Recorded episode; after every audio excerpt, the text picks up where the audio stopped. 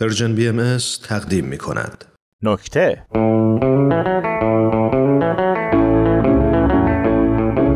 همون روزی که بابا تو ماشین گفت ندیده میگم این زنه که اینجوری افتضاح رانندگی می‌کنه و این اگه خیلی عرضه داشته باشه. باید بشینه پشت ماشین لباسشویی نه شاسی بلنده به این نازی. مشتم و کوبیدم روی داشبورد و گفتم بزن بغل من می‌خوام پیاده شم خب تا اینجا قصه رو براتون تعریف کردم که بهتون بگم شما اشتباه منو تکرار نکنید.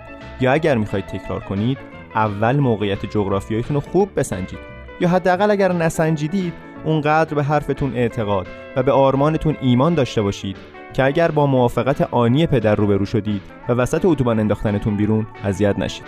و اما ادامه ماجرا. بعد از اینکه هزار جور بیچارگی و مصیبت رو تحمل کردم تا رسیدم دم خونه دیدم کلید تو ماشین بابا جا گذاشته. زنگو که زدم بابا انگار آیفون رو بغل کرده و خوابیده باشه درجا گفت هیچ معلوم از کجایی؟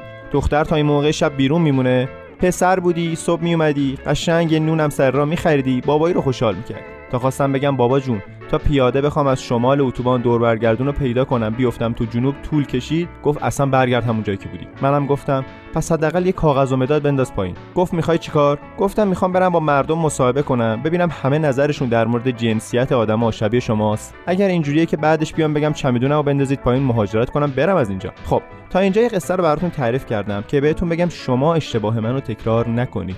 یعنی اگه درخواست کاغذ و مداد کردید فقط مستقیم روبرو رو نگاه کنید نه بالا رو. اینجوری حداقل مداد می‌خوره وسط کلتون نه اینکه صاف بخوره توی تخم چشمتون. خسته و کوفته. با یه دست چشممو گرفته بودم و راه افتادم توی سطح شهر برای جمعآوری نظر مردم. اولین نفری که باش برخورد کردم پسر جوانی بود. گفتم نظر راجع به جنسیت و کلیشه ها چیه؟ گفت شما دخترها چرا فکر می‌کنید همه چی در مورد شماست؟ گفتم من همچین حرفی زدم؟ گفت نه ولی چشمات داره همینو میگه. گفتم چشمام کجا بود؟ یه چشمم بیشتر کار نمی‌کنه اون یکی اصلا باز نمیشه. گفت ا راست میگی یا؟ چشمت چی شده؟ تا اومدم براش تعریف کنم گفت خب حالا خیلی هم مهم نیست. ولی در نهایت باید بگم ما پسرا هم ضربه می‌خوریم از این داستانا. گفتم آفرین نظر منم همینه. نباید بین جنسیت تبعیض قائل شد. این موضوع یه چیز مشترکه. گفت بله مثلا من اگه بخوام یه تیشرت صورتی بپوشم باید هزار بار به خودم کلنجار برم و بترسم که مردم چی میگن. گفتم خب شما که دغدغه همچین چیزی رو داری براش کاری هم می‌کنی؟ گفت معلومه. مثلا الان عضو یه کمپینی شدم به اسم نه به کت و شلوار برای زنان. خیلی هم منطق درستی داره. میگه وقتی ما نمی‌تونیم دامن بپوشیم چرا باید اجازه بدیم که زنان کت و شلواری که تنها چیزیه که واسه ما مردمون داره بپوشن؟ گفتم خب چه فرقی کرد؟ اینم که همون شد. گفت تو نمی‌خوای بگی چشم چی شده؟ تا خواستم تعریف کنم براش پیغام اومد. گفت اه آخ جون نگاه کن عضو یه گروه جدید شدم. اسمش هم هست لباس صورتیت رو بپوش. از پسر خدافزی کردم و دوباره راه افتادم. به زن و شوهری رسیدم که دست همدیگه رو گرفته بودن و جلو میمدن خوشحال شدم. با خودم گفتم شاید اینا بتونن جواب خوبی داشته باشن. نزدیکتر که شدن فهمیدم که با یه چشم درست نمی‌دیدم و اینجوریه که زن دست مرد رو گرفته و داره می‌کشه. نزدیکشون که شدم پرسیدم ببخشید می‌تونم سوالی ازتون بپرسم؟ زن گفت حتما عزیزم. پرسیدم شما توی منزل برای برابری حقوق و فرار از کلیشه ها و دستبندی های جامعه چیکار می‌کنید؟ مرد به زمین خیره شده بود و لام تا کام حرف نمی‌زد. زن گفت من به همسرم از روز اول گفتم اگر بخوای احساسات تو پنهان کنی نه من نه تو. گفتم چقدر خوب.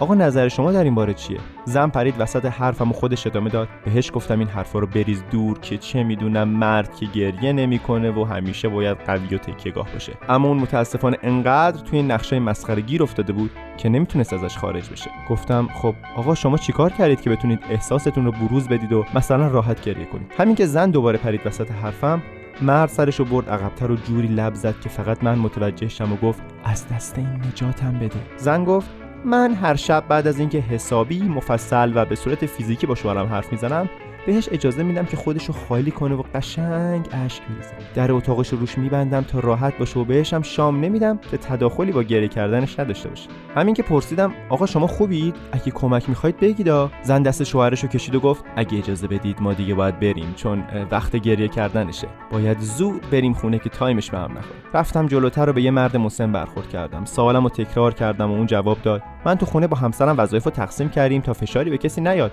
و برامون فرقی نداره کی چه کاری رو انجام میده. گفتم چه عالی مثال می‌زنید؟ گفت مثلا چه لزومی داره حتما مرد ماشین رو ببره تعمیرگاه؟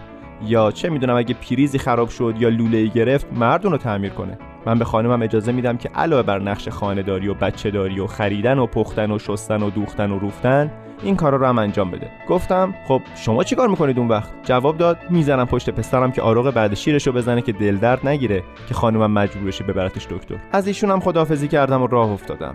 گفتم به یه نفر دیگه هم فرصت میدم و شانسم رو امتحان می‌کنم. نفر آخری که باهاش مصاحبه کردم دختری همسن سال خودم بود. اون اینجوری جواب داد. من همیشه اعتقاد دارم که این قضیه به هر دو طرف آسیب می‌زنه. چرا فقط آقایون باید برن جنگ و از جون خودشون بگذرن؟ چرا فقط توی اخبار میگن در فلان جنگ این تعداد زن و کودک کشته شدن؟ پس آقایون چی؟ اونا نمیمیرن؟ توی دلم گفتم آخ جون و بلند گفتم. چه جالب کاری هم برای این موضوع می‌کنید؟